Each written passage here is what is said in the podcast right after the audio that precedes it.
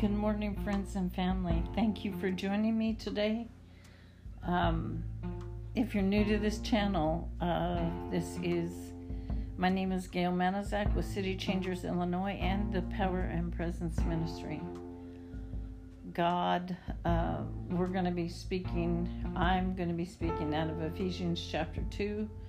God has made us alive with Christ. Amen. So, Paul begins to begins this chapter with saying, "You know what? Remember how you lived before. You did wrong things. You did bad things, and as a result of your of that, you are dead in your spirits." He said you lived in a bad way like people who belong to this world do. You were obeying Satan with rules with rules who excuse me who rules the powerful spirits in the air. And those spirits are working now in everyone who refuses to obey God. Amen. So at one time all of us lived like those people. We did whatever bad things that our bodies wanted to do and if our thoughts made us want to do something we did it no questions asked. We didn't even realize that it was the enemy, it was Satan using us because we were like that. God was angry with us. He should have punished us, actually, like everyone else. But God is good and God is kind. He loved us very much, loves us very much. Mm, because of our sins, we are dead in our spirits but God gave us new life because we were united with Christ Jesus. So we had received Christ Jesus into our heart. Yes, God has saved you because He is kind. Also, God raised us up with Christ so that we sit with Christ in heaven which the Bible, and I can't remember exactly where it is at, says that we sit at the very right hand of God or the right hand of Christ. We sit in heavenly places. So God has done this for us because we are united with Christ Jesus. He wanted to show for all future time how very kind He is He's helped us so much because of what Christ Jesus has done.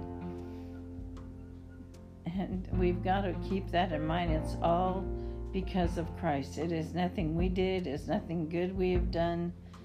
Um, and when we have believed in Jesus, God saved us because He is kind. His it was His loving kindness. You could not save yourself. No matter what you did, you could not save yourself but that is God's gift to you. He has not saved you as a result of any good things that you did, just like I said a minute ago. So nobody, absolutely nobody, has any reason to be proud about it. It is God who has worked in us to make us what we are. He has given us new life because we are united with Christ Jesus.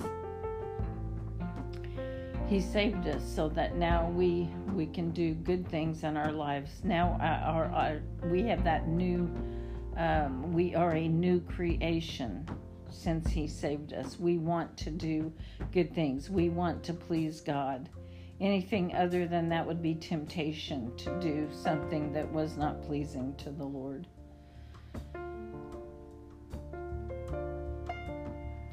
Christ, um, in verse 11, Paul goes on to say, So you who were born as Gentiles should remember what you were like before.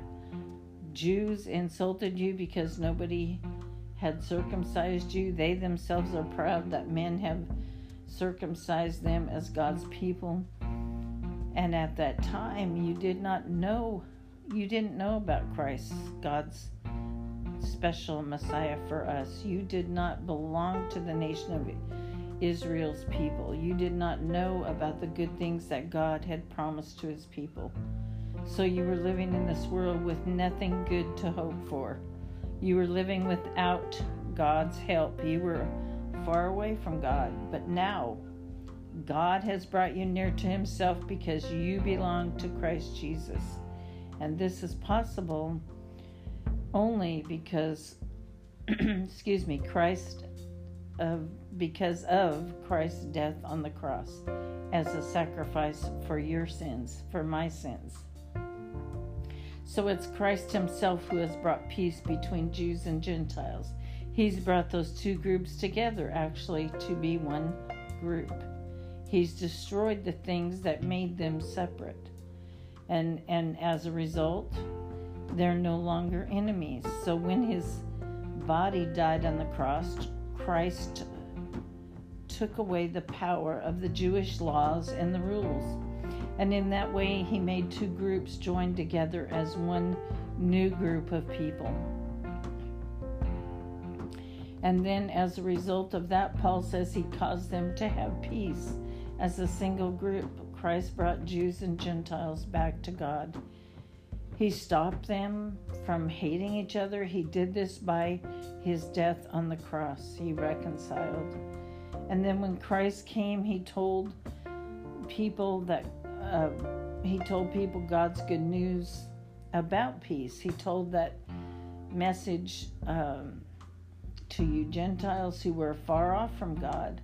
He also told it to the Jews who were near to God. So now we all have received Amen. We all have received the same Holy Spirit because of what Christ has done for us. And as a result, we all can come near to God the Father. And then Paul says, So now you Gentiles, you are not strangers among God's people anymore. You belong to the group of God's people that He rules. You belong to God's family as all God's people do. You are like a house that God is building for Himself. God's apostles and His prophets are like the foundation under the house. In closing, Ephesians chapter 2, Paul says Jesus Christ is like the most important stone in the house. He makes the whole building stand together strongly in, in that way, all God's people together become like a special house that belongs to the Lord. He closes in verse 22 and says, Because you belong to Christ, God is building you all together into his house. That is where God lives by his Spirit.